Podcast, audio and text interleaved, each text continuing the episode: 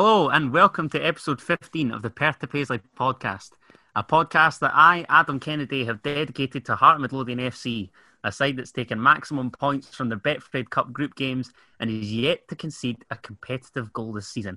It's going just swimmingly for the Jambos, isn't it, Daniel McIver? It is. It's going fantastic.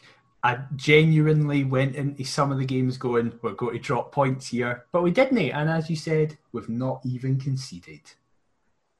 Yeah, I mean, well, before I ask you about the Betfred Cup games, I feel as though we missed a topic of discussion regarding another cup uh, cup competition last week.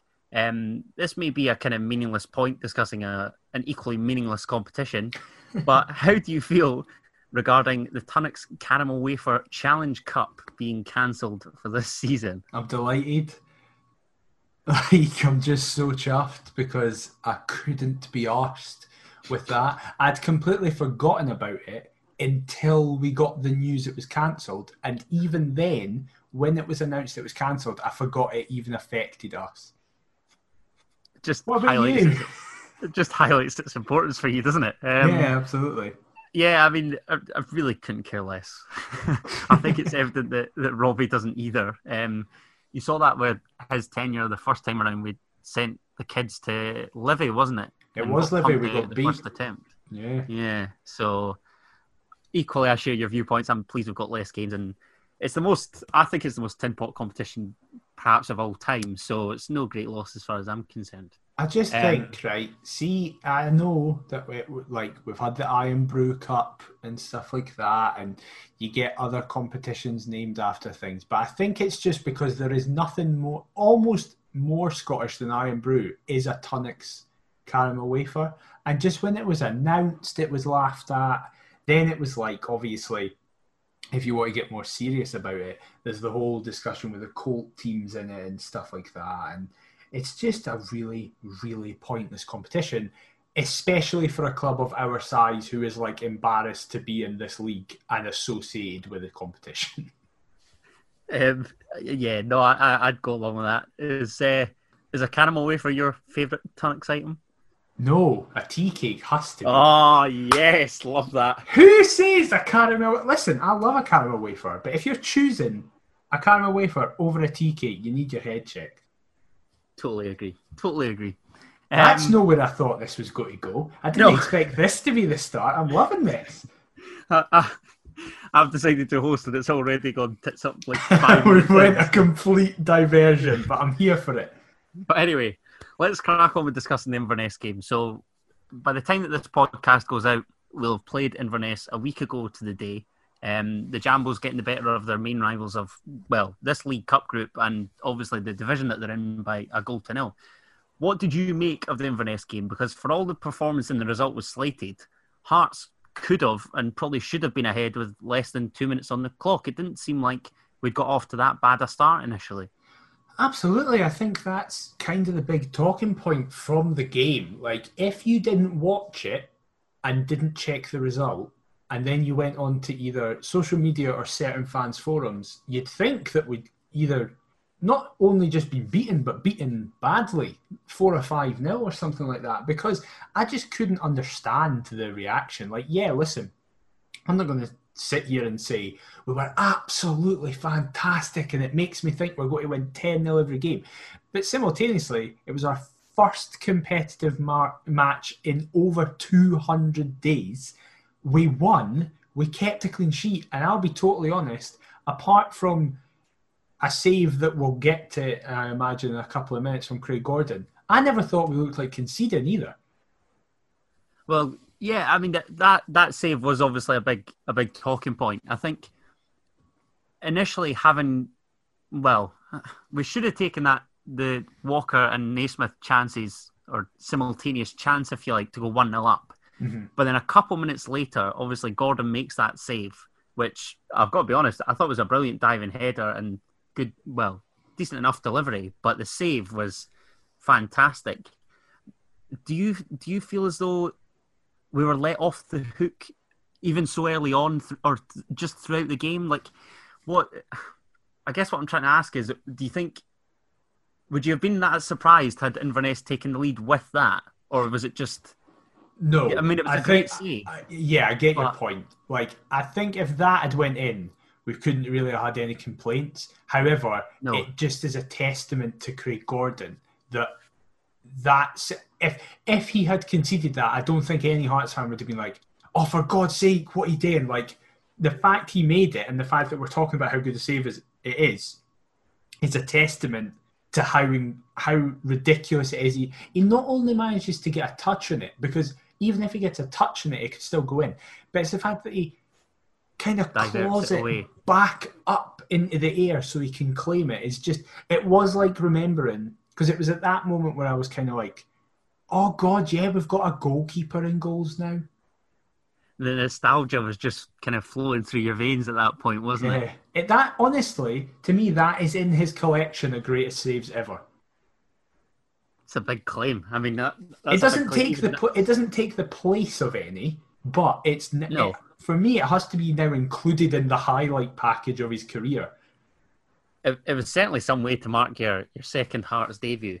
Um, but yeah, I mean, I think from a Hearts perspective, in that first half, there was only a couple really kind of half chances of note. There was Halkett heading over from a, an Andy Irving free kick, and obviously Craig Wighton smashing the uh, the Demba Ba. But other than that, I thought it was pretty quiet that first half, despite probably having the better run of things. Would you not say? I do agree. I think Josh Ginnelly was fa- Josh Ginnelly got man of the match for me purely off his first half performance, mm-hmm. Yeah, which I- is weird because I said actually in the first five minutes that I thought he looked rubbish. it's, it's amazing how somebody can change your perspective even just in that brief amount of time. In the first five agree, I minutes, thought- he literally misplaced like three passes in a row, and I went, "This guy's hopeless." And then he had that first half performance, and I was like, "How can you go from like looking like you've never kicked a ball to being our main threat?" And then, of course, he wins the penalty for us to ultimately score the winner from. Exactly. Did, did you? Was it a penalty for you? Yes, but it's very, very harsh. I do think it is a penalty, but I get because obviously you see the Inverness players rush Steve McLean, and you can see Steve McLean explaining why, and he's saying as the boys turned, he's he is bringing his arm in, right? But the way he's turned, it he's making his arm stick out. If he turned just kind of, I know I'm literally doing physical theatre here on a podcast, um, but if he had just turned with his arms completely by his side, it would be different. But he's got it up and bent out of his body as the ball hits it. But I do agree that it's very harsh. I mean, I think it was kind of a result of that second half pressure eventually persisting, wasn't it? Because Jamie Brandon and Ollie Lee obviously both had efforts on goal. There was a, a Popescu header that sailed narrowly wide. So we were certainly knocking on the door. I think it is a penalty, but I'm not going to pretend like it isn't soft or that if Caley had got that penalty, I wouldn't. I mean, I would be raging. Yeah, I'd be It- raging. It's soft, and ultimately it did let us off the hook for not taking our chances. But I was going to say a, a kind of quick question. Now that Liam Boyce has obviously entered the fray again, I'm not sure whether he'll make the Tuesday match. Um, yes, he's going to. Neilson's Well, confirmed he's I was going gonna say- are, has he got to start on Friday night for you, or are we better preserving him on the bench for firstly the Raith game, and maybe also Dundee as well? Because we've got Stephen Naismith who has obviously played centre forward for Scotland semi recently ahead of Jamie Walker. Because we're going to talk about Craig Wighton and whatever not firing, but would you would you chuck Boyce immediately back in just because of the lack of cutting edge in, in recent games?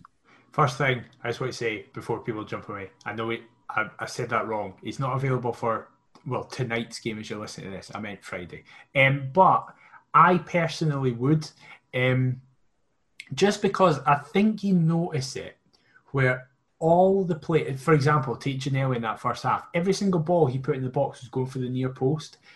Liam Boyce scored twice in pre-season, and both of them were running in at the near post and just nicking it past the keeper you can tell, and as Neilson has said extensively, that all signings he's made has been to accommodate Boyce. So we've built a system around Boyce and we've just not had him in these first two games. So as a result, yeah, listen, he's probably going to be a bit tired, but he's not like, for example, as we know, he came on to score the winning penalty uh, for Northern Ireland, and then he came on again for a couple of minutes last night as we record this. It's not like he's played a lot of football, so I think he should be all right to start. But what about you? Because do you feel we need him, or would you kind of slowly bring him back in?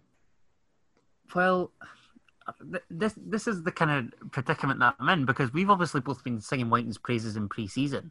Mm-hmm. Um, I just I just don't know when that first goal's going to come, mate. I am going to tell don't... you this. I'm going to continue singing his praises. Oh, I mean, don't get me wrong.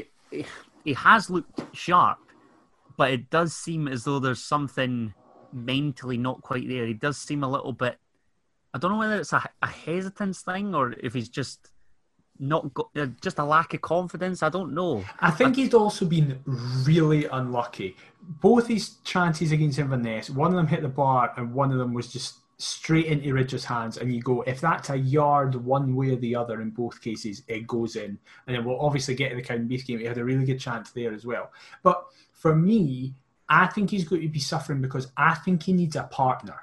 Because whenever you see there was a ball played in during both the Partick Thistle friendly, the one at Tynecastle, and the Tuesday night game at Inverness, where Ginnelly both times played a ball, and you think Wighton is going to take a touch and play it and shoot, sorry, but instead he actually both times does a really nice back heel into the middle of the box. But Walker both times, fun enough, just can't get there. I think if he had a partner to play off, he would be a lot I think people would appreciate him more because people were slating Wighton on Tuesday night, and I just didn't understand it. But yeah, he wasn't fantastic, but he nutmegged a guy with a back heel at one point. I will never criticise a player in a game if they do that, especially if they're a six foot two stocky striker who, yeah, if Ginnelly's doing that, you kind of expect it. You don't expect Craig Wighton to be doing that, but I feel bad for him because I just think the system we play isn't going to suit him unless he is one of those strikers that gets a goal and then just goes on one of those runs where it's like, as you say, they just need that one thing and then they're off. But I feel a bit bad for him because Boyce is one of those strikers. I think Boyce would have scored all three of the chances he had. Yeah, it's it's that kind of cutting edge, and Boyce is a proven goal scorer even in a terrible team. So, so you think that Wighton should have what are we talking like a, a target man type up with him? Because obviously, a lot's been made of the fact that the number nine shirt's vacant. Do you mm. do you anticipate another striker coming in? I think there will be a striker coming in in either as a free agent or in January. And I'm not saying we should play a two up front because I think we've played this 4 2 3 1 all preseason and in these two games. I do think it is our best system.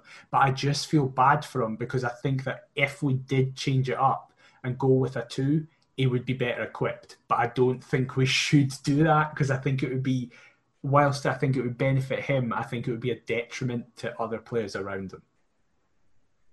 That's that's fair enough. I think the the next two fixtures are obviously against a team that he spent time on loan at and the side that we bought him from. Can can you see him netting against either Raith or Dundee? Do you think definitely you think it'll it, start? It it could. It's literally a week where if you believe in a god of football, you just go, they're the two games that he'll score in because he's got some kind of personal connection to. Um, as I say, I don't think he'll be able. I don't think he'll start on Friday unless he scores against Raith tomorrow night as we record this, and tonight as you guys are listening to this. Um, purely because I think Robbie will look at it as going, right.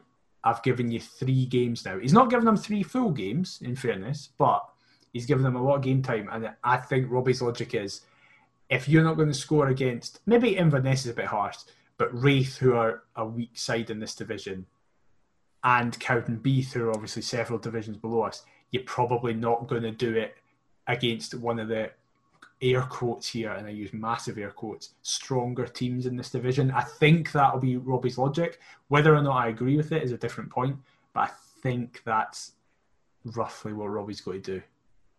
No, I, I think I think that makes sense because I've also seen talk that Stephen Naismith and Jamie Walker you know, both occupying that 10 do seem kind of similar. Oh, we need gonna- to speak about that actually, yeah, Yeah, because on I- Tuesday that was the most infuriating thing in the world. Well, I was going to ask you, does Wighton start for you ahead of Stephen Naismith, or would you be obliged to put Naismith with Walker in behind and then bringing like a Jordan Roberts or whatever on the left? No, Because on Tuesday, it seemed clear that Aidy White had that entire left flank to himself because Nazy and Walker were both occupying a kind of mid or central role in behind Wighton, with obviously Ginnelly on the right. I felt a, a quick thing before I answer your question. I felt quite bad for Aidy White because listen, he's just not up to it, right? He's not up to our level. He shouldn't be in this team. But at the same time, he was having to make hundred yard dashes every single time we made a move because, as you say, I think it was meant to be Walker out on the left. I have to assume because there's Yeah, no way it can be I think that's Naismith out and out wide. Walker was just like, nah, I'm going to be in the 10. So Aidy White must have just been looking at this going, what am I to do? Like, I'm Aidy White. It's not like I'm Jordan Roberts with that pace who can get up and down there. But I felt quite bad for him. Um, but personally, no, I wouldn't. Purely because I, like, I was so annoyed at Naismith on at the weekend. We'll get into that, but when we speak about the and Beef game, but I, I would play Roberts on the left, Ginnelly on the right, Wighton up front, and Walker in ten. If that was, if we can't play Boyce, I'd rather start Wighton over Naismith because I think Wighton's been better than Naismith in the last two games. Interesting, very interesting. Even despite the lack of, obviously, I don't want to say end product, but more so goals. Yeah, because, Because, he offers Like more. I think he, he does offers seem stuff. pretty selfless, doesn't he? Yeah, absolutely. Like, yeah, because you're right. He's not scored.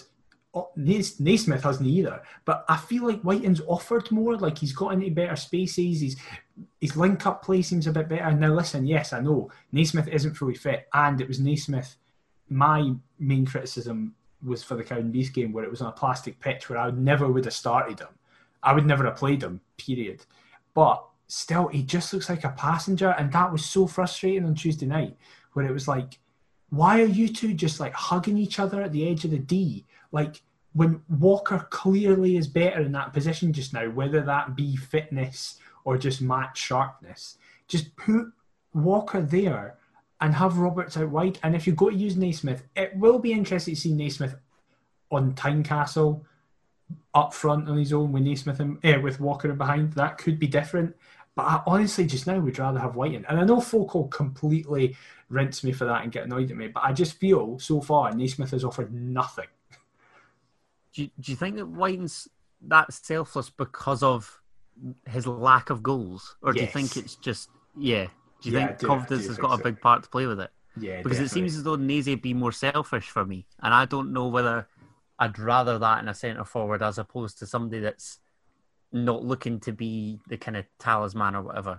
I, I I would agree with that generally. Like for example, I want Boyce to be selfish. I want Yeah. Boyce to just be taking the ball and going, I can shoot. But so far, Naismith's doing that and is offering the exact same as Wighton. No, that's fair enough. That, that, that, that's understood. I've got to be honest because I think it is, it is a huge worry for me because it feels as though we have to get we have to get Boyce and or Naismith firing because I don't know when Wighton's going to hit the, hit the net. I really, I really want it to happen soon, and I think I'm not going to say I think it will happen soon, but I'm fairly confident that it- it's it's got to happen. It, it has to happen. If because if it doesn't, ultimately, what does that say? That's kind of his Hearts career over before it's really even It's began. got to be one of them where it's like he tries to do all these things where it's like he's hit the bar, he had a diving head and stuff like that. The first goal he scores is going to ricochet off his arse, go in top corner, and then that's when he'll start firing. because the monkey will be off his back and whatever. Yeah. Like I don't care how he does it, I just want him to score. Um, so obviously, I mean, it was nice to get the win. I do think that Nikolai Todorov nearly came back to haunt us with, with one or two chances. He's but rubbish, man. Imagine It- if he was good. We would have been beat 2 1. Well, this is what I was going to say because it perhaps wasn't as convincing as I, you, or many of the fan base have predicted. A clean sheet is obviously a bonus. Grabbing the win when we haven't been at our best is a big plus. but do you not think it was kind of overwhelming, uh, underwhelming on the whole? Not because I went in predicting one all. I know on here I said two 0 but ten minutes before the game, I text my dad going, "This is going to finish one all," because I didn't think that our first competitive game would would go fantastically. I think even the first half was enough for me because I was like, "That's showing me something." Yeah, it was underwhelming towards the end, but I kind of expected, and I'm not trying to be like I predicted it, so therefore I'm better than everybody else. No, that's not what I mean. I just mean that I didn't go in thinking it's going to be three or four or five nil. I, I, I said three on here. I don't know whether that's just me painting a picture that doesn't exist, but I think we were both excited ahead of the new ge- the game, so yeah. we were both just being like, "This is what we want to happen." We're going to go in and smash them. Um, but no, I think for me, do you know what? I think bizarrely, Ewan Henderson's miss late on sums it up oh, for me. he's hopeless, man. I, but, oh, he's rubbish. because he's clean through it should really wrap up the win, make it look more convincing than it perhaps was, but evidently kind of tells the tale of the game, which was for me, we're still lacking that killer instinct. We're Why is he going near post? Why is he going near post? He's got the he's got like eighty percent of the goal to aim for as Mark Ridgers has taken up a complete stance at his near post. All he has to do is wrap his foot round it, and he just he doesn't even. I was about to say he drills it at his front post. He doesn't he like passes it to Ridgers. He I was to kind of slot it near post when he should just drill it far post. But... Yeah. Oh, that got me. That got me the most annoyed at the whole game because I was annoyed that he came on because I'm like. You're not a fan. I am not a fan of Ewan Henderson. I will say this now, right? I like. I got slaughtered on my opinions here a couple of weeks ago for folk who were criticising my thoughts about Anthony McDonald. Even though I was like, I like him, I just think Connor Smith's a better player like Ewan Henderson is nowhere near the talent of Anthony, Anthony McDonald, Lewis Moore, Harry Cochrane, Andy Irving, Connor Smith, Scott McGill. Like, uh, uh, he's infuriating to me. Well, I'm glad you mentioned Scott McGill because obviously he made his debut at the weekend when we went to New Bayview to take on Cowdenbeath. I messaged you after conducting my research for BFBS, but the Blue Brazil were a side that in the six meetings before Saturday We'd scored 26 goals past, conceded just twice to in those six games. If I thought Tuesday was underwhelming, what did you make of the weekend win? Because obviously I was working on Saturday till three, but I've caught the highlights. Hearts TV showing four minutes of highlights tells me everything I needed to know. Was it worth the dough? Because I have to say, I'm delighted that I didn't give Donald Findlay any money. Obviously disappointed I missed the game. But now, I mean, we all missed back, the first twenty minutes. well, looking back, I don't think I'm that disappointed that I missed it. Right. Listen. Do you what? Actually, actually, this is what I'll do because my dad was in the exact same position. He, he messages me every time because the amount of mentions he gets on this podcast is quite frankly sickening. However, he he also couldn't watch it, so he asked me to summarise my thoughts, and this is what I said. I said bad. We're missing our three best players, which will affect it, and playing on a plastic pitch is also different, but still not great. Halkett and Popescu, in my opinion, absolutely strolled the game, looked very good, which is the only real major positives. Young McGill looked really bright for his first start. I thought he looked really, really good. And quite surprisingly, I said, Frear did really well off the bench and changed the game. But it's still so disjointed up top. Naismith doesn't get into my strongest team currently, but if he did, playing him on that plastic pitch is suicide, as I mentioned earlier. Um, he was a complete passenger as he just didn't want to commit to too much. But and then this is the main point for me. I don't understand playing Walker out wide right, Naismith in the hole, and Ginnelly up front, which we did for kind of the latter half of the first half. When Ginnelly naturally is out wide right, Walker is naturally out uh, number ten, and Naismith is naturally up front. We're just playing players out of position for some reason I didn't get that. Um, and then overall, I was like very slow to move the ball at times. Really missed Irving in the middle. But again, never got to complain about a win. We are clearly still treating this as pre-season. It is our only our second competitive game, and I never for if I said I didn't really think we were going to concede in the Inverness game, I can't remember a chance Cowdenbeath had. I remember Gordon made a save, but it was really routine, and I can't even remember where it was from. So I think it was pretty poor. No one is going to say that that was great. Neilson himself said he wasn't happy with it. But we got the win, another clean sheet, and we're two wins from two. Yeah, I mean, it's great you're saying that, and I, I do agree. I'm I'm obviously pleased that we're picking up the results and whatever, but I mean, why is it not working for us in front of goal at the minute? Because we've not we've not scored rather from open play. Our goals have come from a Walker penalty, which you could debate against Inverness, and now obviously a Halkett header from uh, the corner against Cowdenbeath. So, are you are you a bit concerned? Because I've got to be honest, I am. Or do you think it's just a matter of time before we start battering teams? Like, how worried are you? I'm not worried at all yet, purely because we're missing Boyce, and as I said earlier, in, my opinion, our entire system operates behind him. It could be a worry if he gets hurt later on, and you go, God, what are we going to do now?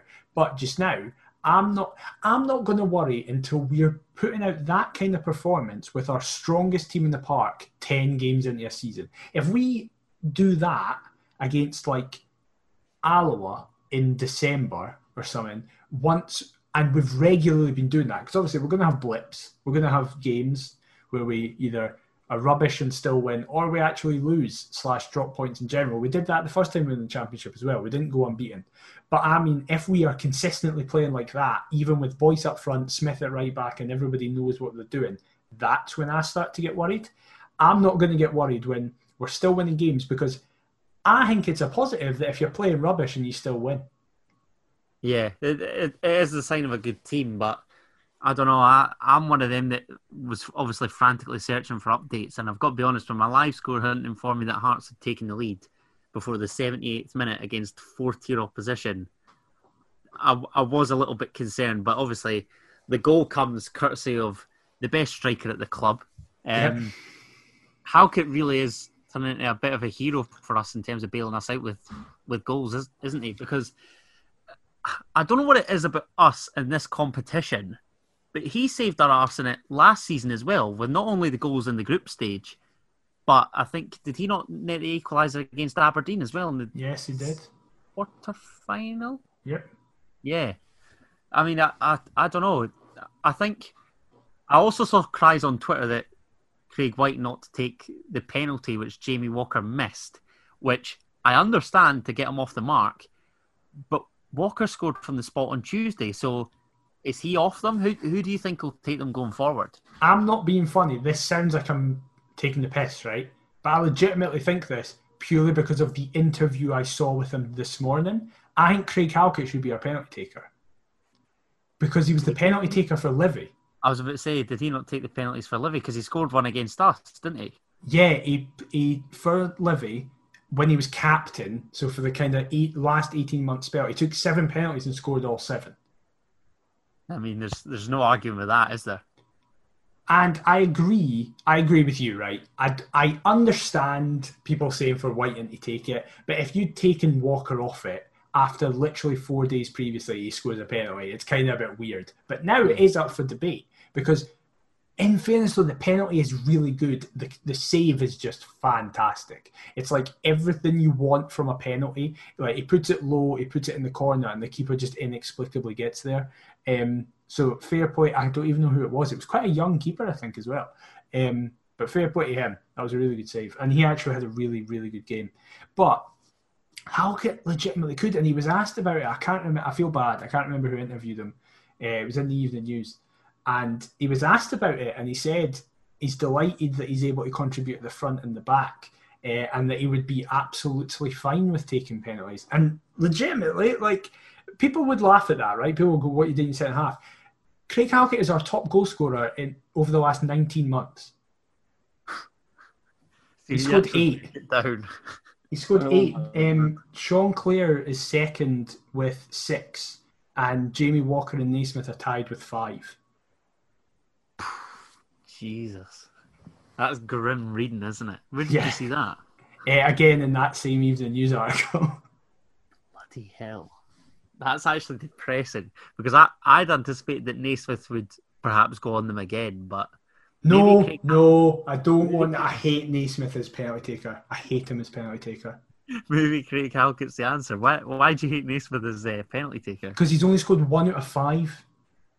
Is that right? Yeah, he's. Ho- I think he might have scored one of them in the cup though, which doesn't get counted for some reason on transfermarkt.com. And that But- one being St Mirren, was it? Yes, I think so. Aye. Yeah. Um, but there was one, I think it was against St Johnstone, where I was at, and it was like he was stepping up, going, "I don't want you on this. You're going to miss." And it was one of the worst penalties I've ever seen. And from then, he's never taken a penalty for us, and I am fine with that. I'd literally put you and Henderson on them for Naismith. nah, that's too far. I wouldn't do that. I was I was going to ask because I I've always been a, a kind of sucker. I don't know whether it's just because Hearts have never had a firing striker for as long as I've been alive, but I, I'm I'm always under the assumption that your centre forward should take your penalties. Would Liam Boyce not come under that category? No. I think for me, it is one of the three I'd be happy with any. I'd be happy with Walker, Boyce, or Halkett taking them. It is interesting that discussion because that for so long has been the case. But literally, I know this is unrelated to Hearts, but last weekend in the English Prem, we saw it. Chelsea got a penalty. Jorginho, who is their penalty taker, stepped up, Oh, took it, right. scored, and then they got another penalty that Tammy Abraham won, and he was like, "I'm taking this." But then Azpilicueta was like, "No, we have a penalty taker," and then Jorginho stepped up and scored it again. It is an interesting point where it's like, I know a striker will want to get it because it's a goal, but surely you just—it's always better to have a guy in the team whose job is to take penalties. Yeah, yeah, no, I, I, I think so. I mean, I, I think it should be. this is terrible because obviously I think Craig Halkett's place is like nobody else, but I, I do think it should be a forward player, whether that's an advanced midfielder or you know a, an out and out centre forward. I don't know, maybe because we've not had a great success from the spot in recent years. Sean Clare was good, but apart from that, we've had no one who was good at penalties. No. So I don't know. Maybe, maybe the Incredible Hulk is the answer. I'm fully now on the train of Halkett taking penalties. I'm fully on the train of just sticking them up front. That's the partner White Wighton can have. I think we should try and start a campaign to get Craig Halkett on beds. Hey, listen, we've got Andy Halliday signed. We've got the Portobello Pirlo. This podcast has Oh, abilities. who is it I saw us share the port? Oh no, it was uh, Mark dropped the Portobello Pirlo on Yep. the latest uh, Stars Round the Funnel, and there was somebody else I think saw it. I saw it somewhere. Well, I don't know. we haven't mentioned it yet. Drafted into the. I'm delighted he's been drafted into the Scotland 21s. I have to say. We haven't Yeah. mentioned it yet, but we need to speak about it now, and this is probably the best area to speak about. He himself has acknowledged it. Well, that's true. Yeah, that's right. Because it was it was Barry Anderson. Um, Barry Anderson said about the Scotland under twenty one squad, and that's obviously when I shared it. But who who was it interviewed him? Joel it it was Joel? that Aye. was, and I mean that's that's mad. That's that's cool. That's really cool. I know really I know he's got a bird. Well, he's got a bird, but he's only a month older than my sister, so I was going to set him up. I thought you were going to say, but listen, I'm I'm ready for him. Like I'm willing to go him just for this. No, I appreciate Joel. Um, obviously giving the Perth to Paisley account the, the credit for it as well. So no, that's a result. We were What printed. In, we were printed in the evening news. I mean, we made it. We have. That's it. Pack it up now. It's been great. Thanks for listening to all the episodes. See you later. Imagine that. We just ended it halfway through an episode. Oh, that'd be brilliant. But yeah, I'm not panicking. That's my overall point. I'm not panicking yet. Okay. I, I mean, I've, I don't know. I don't know how I feel. I mean, th- this will go out before the Raith game. Yeah. Ha- Have a look at my tweets after the Raith game. We'll see. when we've either strolled to a 4 0 win or been beaten 2 0. Do you know what? I feel like there's got to be goals coming from open play, and I just feel like we're going to go crazy. I, I feel like we could really do Raith. I hope that's the case I hope because of that's the the comments made by the chairman and whatever. So, Oh, Yeah. but do we want to do that to John McGlynn? um, Yes.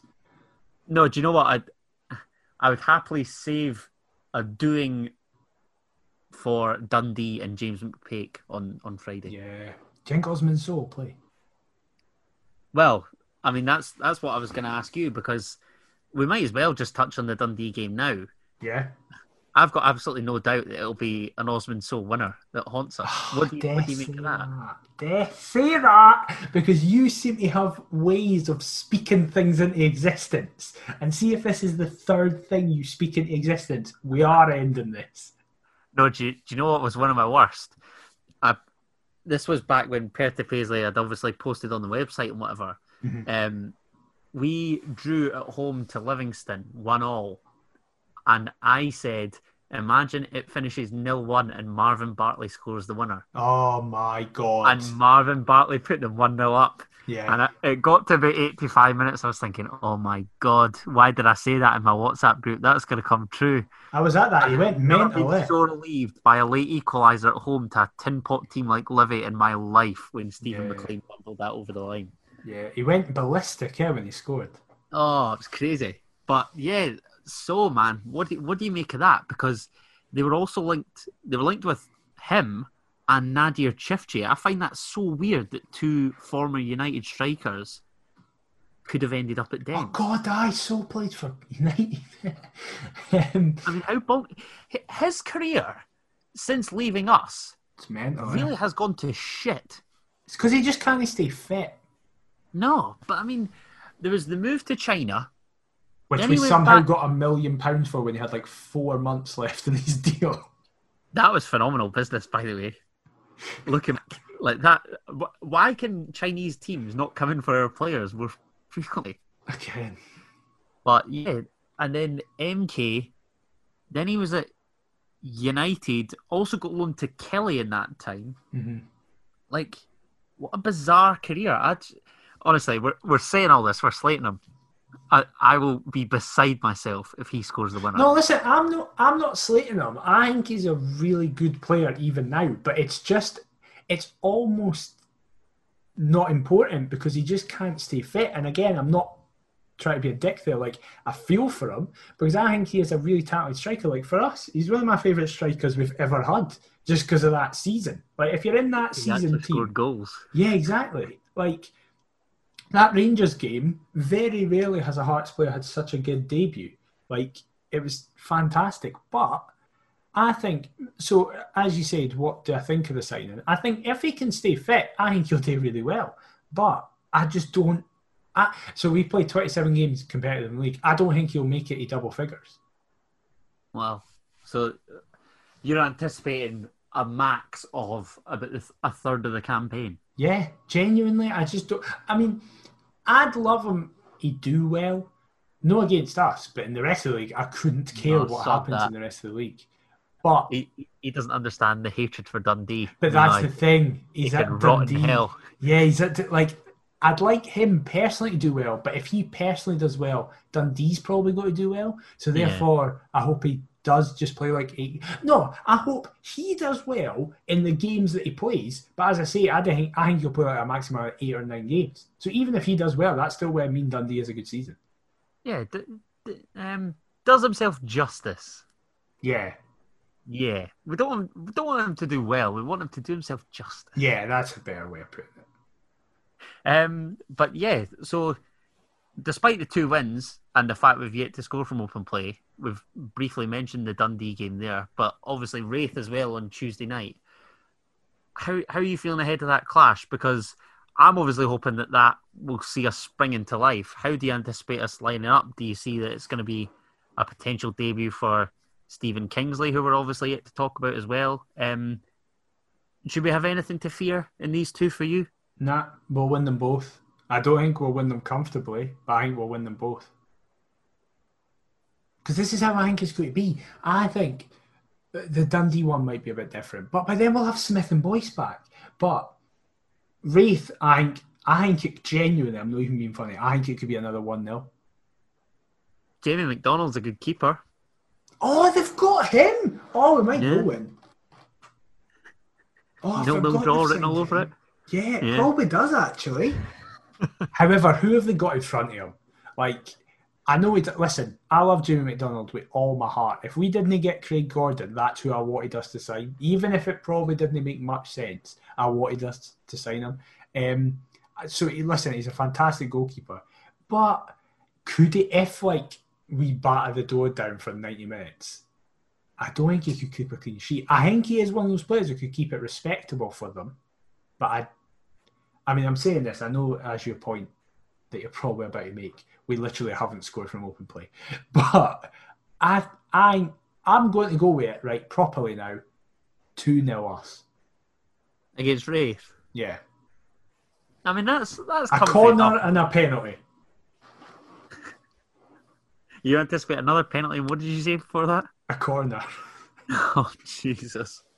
Or a Yes, free kick, mix it up a bit. We need to score from each set piece to be allowed to score for set play. We're setting ourselves FIFA challenges because this league and cup's too easy. That's the actual plan behind this. Neilson's just telling them, listen, guys, you're only allowed to score for play till you score a corner, a free kick, and a penalty. So if you look at it that way, we've eliminated two of the three already. God knows when we're going to score for that free kick. Ollie Lee's back now. Walker maybe stepping up. I don't know. Aye. Um, no, I mean, I, I don't know. I, I, I, I was going into them optimistic, but off the back of those two games, I can't. I just can't bring myself for that same optimism. Really? Because we've No, won I them do. both. I know, but it just. Do you know what? Maybe I am being unreasonable. You're right. It's early. It would be different if we drew one and won one narrowly, but like we won both with an average possession of seventy-eight percent. But I mean, Adam, positivity. We're two wins for two with none conceded. honestly, this is amazing. We literally spoke about bringing the podcast back, and this is the perfect time to do it. We're going to win most games. We'll cruise through it. That is what we've done. we'll have positive, positive energy every single week or most weeks. And already that's down the tubes for me. I just yeah, don't for know. you, no, for me. I'm loving. it. I'm still dancing about the place, going. We're actually winning games of football because I'm telling you right now. Last season we would have lost both the games slash dropped points. Do you think that's just to do with the keeper scenario? Yeah. Yeah, definitely. But still, it's still a fact. Like we got beat off East Fife last year. Do you know what? We'd, we'd, I say we have some cheek. I have some cheek. Yeah. I, I, I slated us for the vast majority of last season, absolutely raging that we picked up so few wins to already have two in a competitive season under our belt so early on.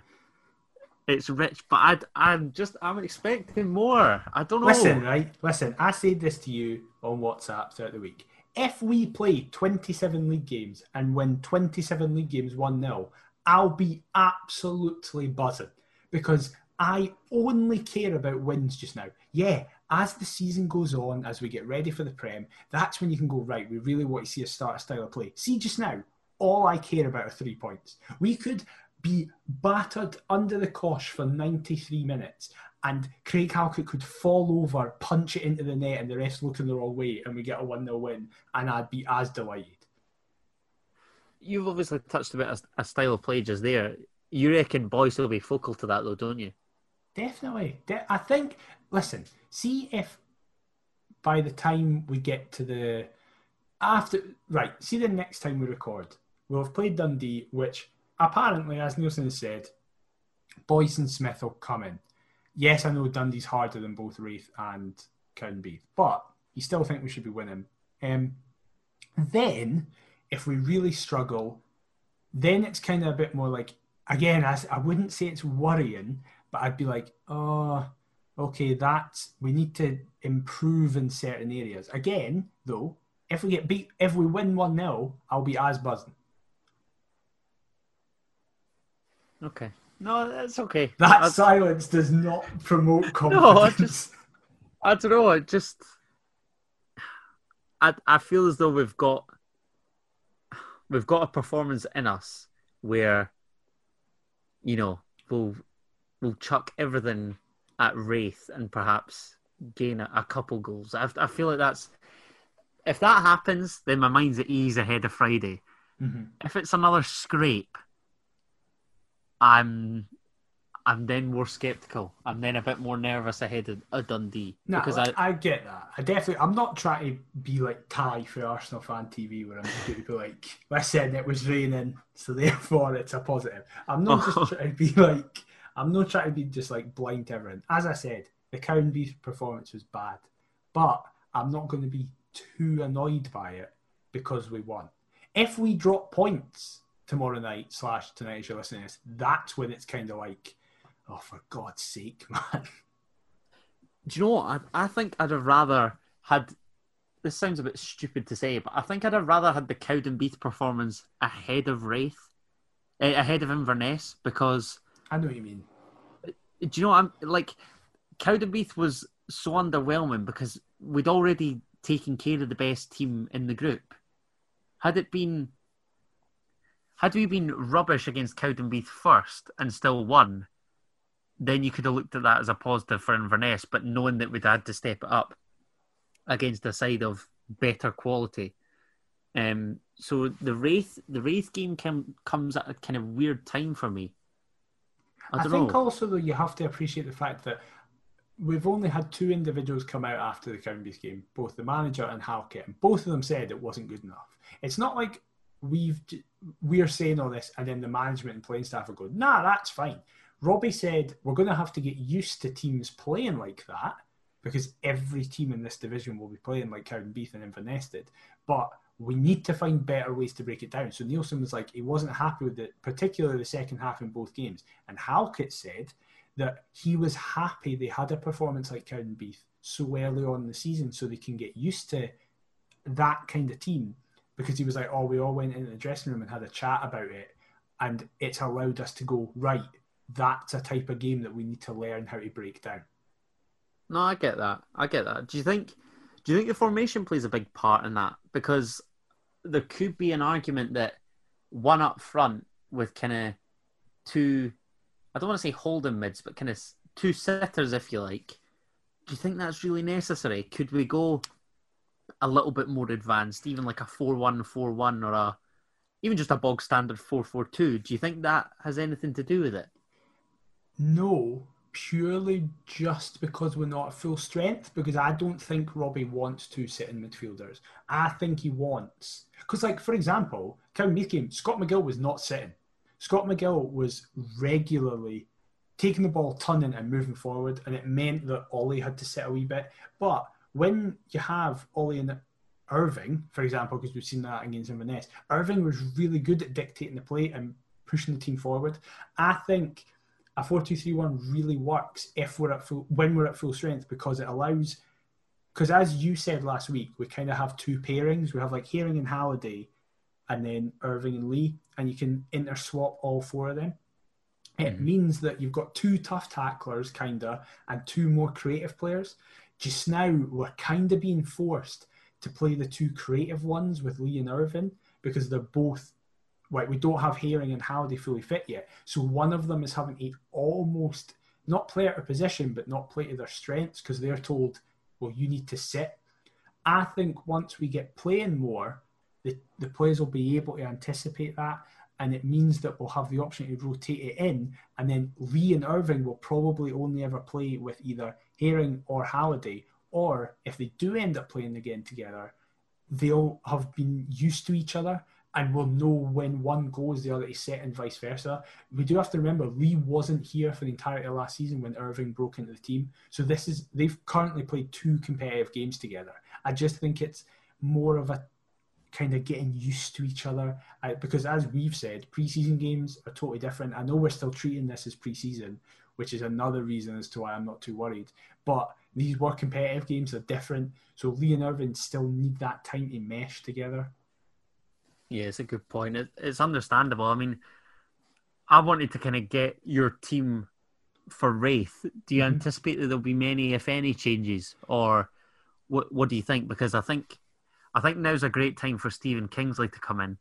yeah i think i think there'd be two changes i think kingsley will come in for white and i think frear will start ahead of Ginnelly.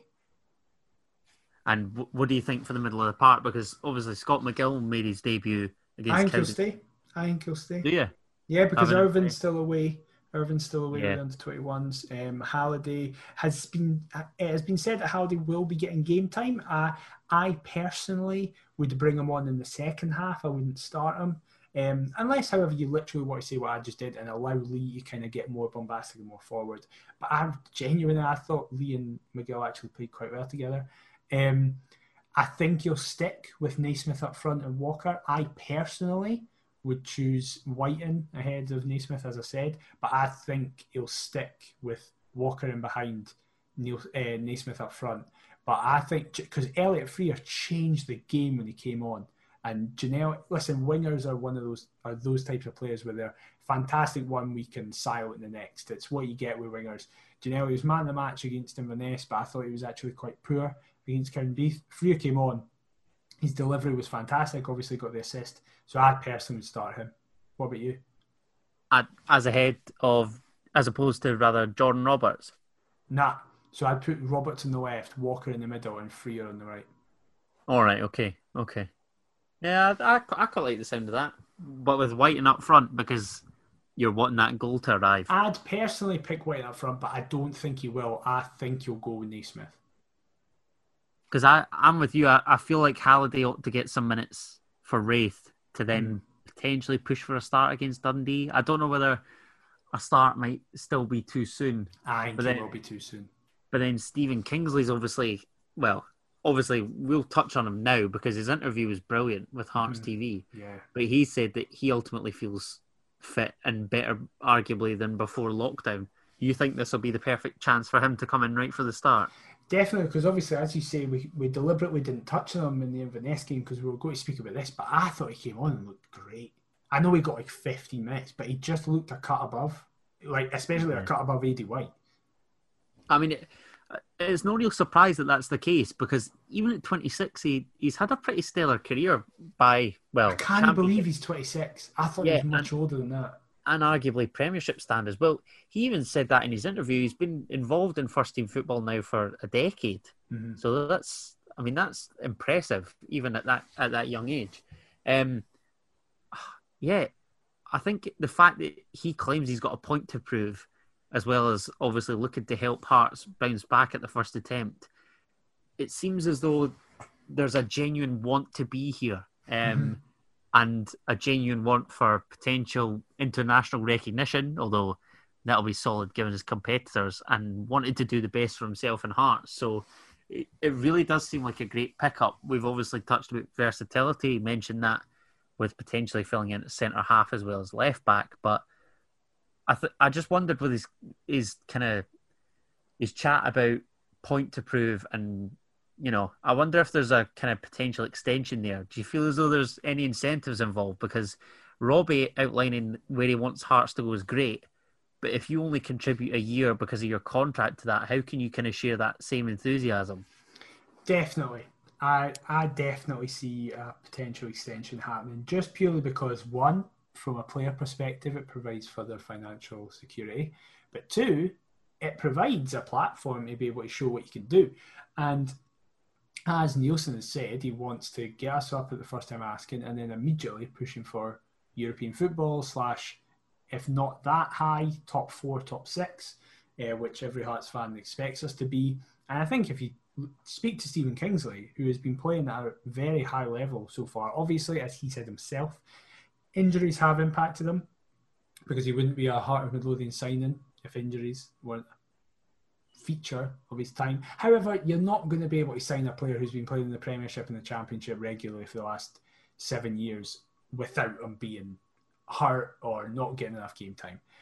I I think he probably will be offered an extension if he plays well and I don't see him not playing well uh, because I think he'll be first choice. I think my run of left backs now is Kingsley, Garuccio, White in terms of order. Um, if you stick Cameron Logan in there, who can apparently play both sides, I'd put him above Aidy White as well. I just, I think Stephen Kingsley just, he is a, I know we've just said I thought he was older, but he is a more experienced head as well to add, which is great, especially when Yeah. you look at who he replaced in the form of Hickey. Um, obviously, I don't think he's at the ability of Hickey, but he's got more experience than Hickey. And I think he's going to be able to come in, and settle everything down. I think he could be quite similar to Adam Eckersley. Yeah, it, it, it seems as though I, I get that. I don't know whether it's just the the likeness even when they're on the park, but it Yeah. seems like he's he's he's a kind of he's the second coming of Adam Eckersley, and ultimately What a, a bit. I, I feel as though he'll, he'll become a, a better servant than Adam Eckersley because I'm intrigued to see. You touched on his injuries there, and he's mentioned his kind of mental struggles and what have you. Mhm. I don't know whether. I mean, I, I'm not assuming that this is a, a pay to play, but if he can prove his fitness, I don't see any reason why he can't earn that extension. And As like you say, I think he is the cream of the crop in that position. I think um, there was a moment in the Inverness game because obviously he didn't play against Beef. There was a moment in the Inverness game where it was roughly the 85th minute. It was just after that ball got played through between Halkett and Popescu where Todorov nearly scored his first chance. And it, we needed that moment of kind of security of just going, right, everybody calm down. Gordon played the ball out to him and he was immediately put under pressure. And he just simply put his foot on the ball, backheeled it through a guy's legs, cemented himself, looked up and switched it out to the right hand side. And I was like, that is what we need. We need somebody in these dying moments of a game where we're just hanging on to a lead to just have that kind of calmness. And I'm, I really think he could bring that to us. Yeah, it certainly seems like that's the case in abundance. So, yeah, a, a good pickup. I, I also love the the kind of shit housery with having trained at Falkirk. Obviously, took part in some of their preseason games, and then subsequently signs with us. So, yeah, a wealth a wealth of experience, a bit of a, a nasty side. Yeah, I, I'm all on board with it. I think um, also, didn't he say something like, where he was like, oh, massive thank you to Dave McCracken and stuff like that for allowing me to play, uh, as you just said, in some of your preseason friendlies. However, yeah, of course, I'm uh, delighted to be here. Like, he made a point of literally going, thanks, Falkirk. You facilitated the move I actually wanted. Thanks, Falkirk, for bringing me through, selling me on so that I could gain Premier League, Premier League experience with Swansea, Championship, you know, with Hull and what have you. But I'm going to reject the chance to drop down to Scottish League One and I'll sign for a Scottish Championship. Well, should be winners, Hearts. Thanks. Uh, I just, I already love him. And moving on to the next game, do you think he'll play both games, or do you think it's kind of like, uh, get him playing against Raith, maybe give him a break against Dundee, or do you? Obviously, it's depending on how well slash fit he is after the Raith game. But what do you think? Would you start him in both? Um, I would certainly consider giving him valuable minutes in the Raith game ahead of Dundee. Yeah, the the Dundee's obviously the Dundee games of much more importance. Yeah. Um, Especially So because they I- aren't playing as well. They aren't Yeah. playing tonight as this goes out. They have a break of five days, I think it is. that's right. I think. Yeah. Um. So no, I'd I'd, I'd definitely give him.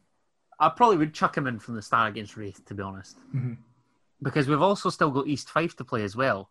So God, whilst whilst I think we obviously will beat Raith, you know, this it doesn't really matter. Like it does to an extent, but if it I would happily see us be less convincing against Raith if it meant that we demolished Dundee. Oh, absolutely. I think So- everybody would be in that boat as well. Yeah. So uh, no, I, I probably would chuck him in for the start. I'd, I'd also be inclined.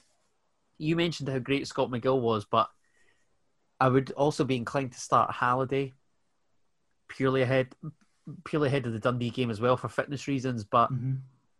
ugh, I, don't, I don't know. I think, yeah, no, I, I, I would I would start him against Raith, and I think he then will feature against Dundee. What What do you think? I personally would start McGill in the first half of Raith and then bring him off and bring Halliday on for the second half, Yeah, No, just to shore uh, everything up. Yeah. Keep the back four the same. Yeah, absolutely. Because I think Popescu's got to be our player of the year now. Wow. Who who did you say first? It was Boyce, eh? Yeah, I think I thought Boyce. I think Boyce w- will be close, but Popescu just looks unbelievable. Like he just can spray like 60 yard passes like it's absolutely nothing and just looks so composed at the back. I know that in the Inverness game, him and Halkett had that wee bit of a scare, but the Cowdenbeath game, immediately him and Halkett look like they've worked each other out.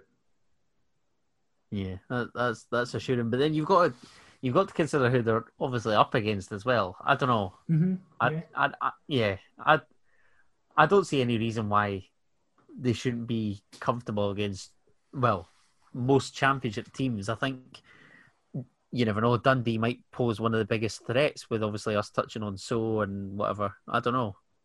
I, I I'm I'm confident, but I'm not as confident as I'd like to be ahead of both of these.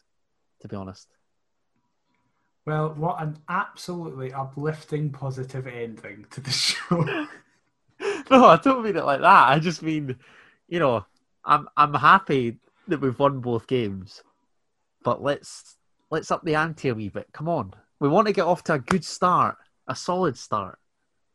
We are off to a good start. I wouldn't say we're off to a solid start, but we're off to a good start. Yeah, it's a good start, but we want a solid start. No. Well, Heart of Midlothian, you've heard it. You've heard it here for the man that you seem to just continually listen to. So hopefully we will see a more solid start against Raith tonight as you listen to this, and then on Friday as we play Dundee in the opening game of the Championship. Adam, thank you very much for joining me. Where can people get you on Twitter? Pleasure, mate. It's Adam T. Kendo. And yourself? I am at McIver the Mark. We collectively are at Perth to Paisley on Twitter. If you want to get in contact with us, either tweet us through that or email us at perthtopaisley at gmail.com. Next week, we'll be back with reviews of the Raith and the Dundee game. Looking forward to that ever closer semi final soon uh, and a whole lot more. Oh, didn't we're, gonna get, we're getting to that later. It's fine. It's fine. Please leave us a review on your platform of choice as it massively, massively helps. We really appreciate all the support and we'll see you all next week. Hopefully, these games bring goals.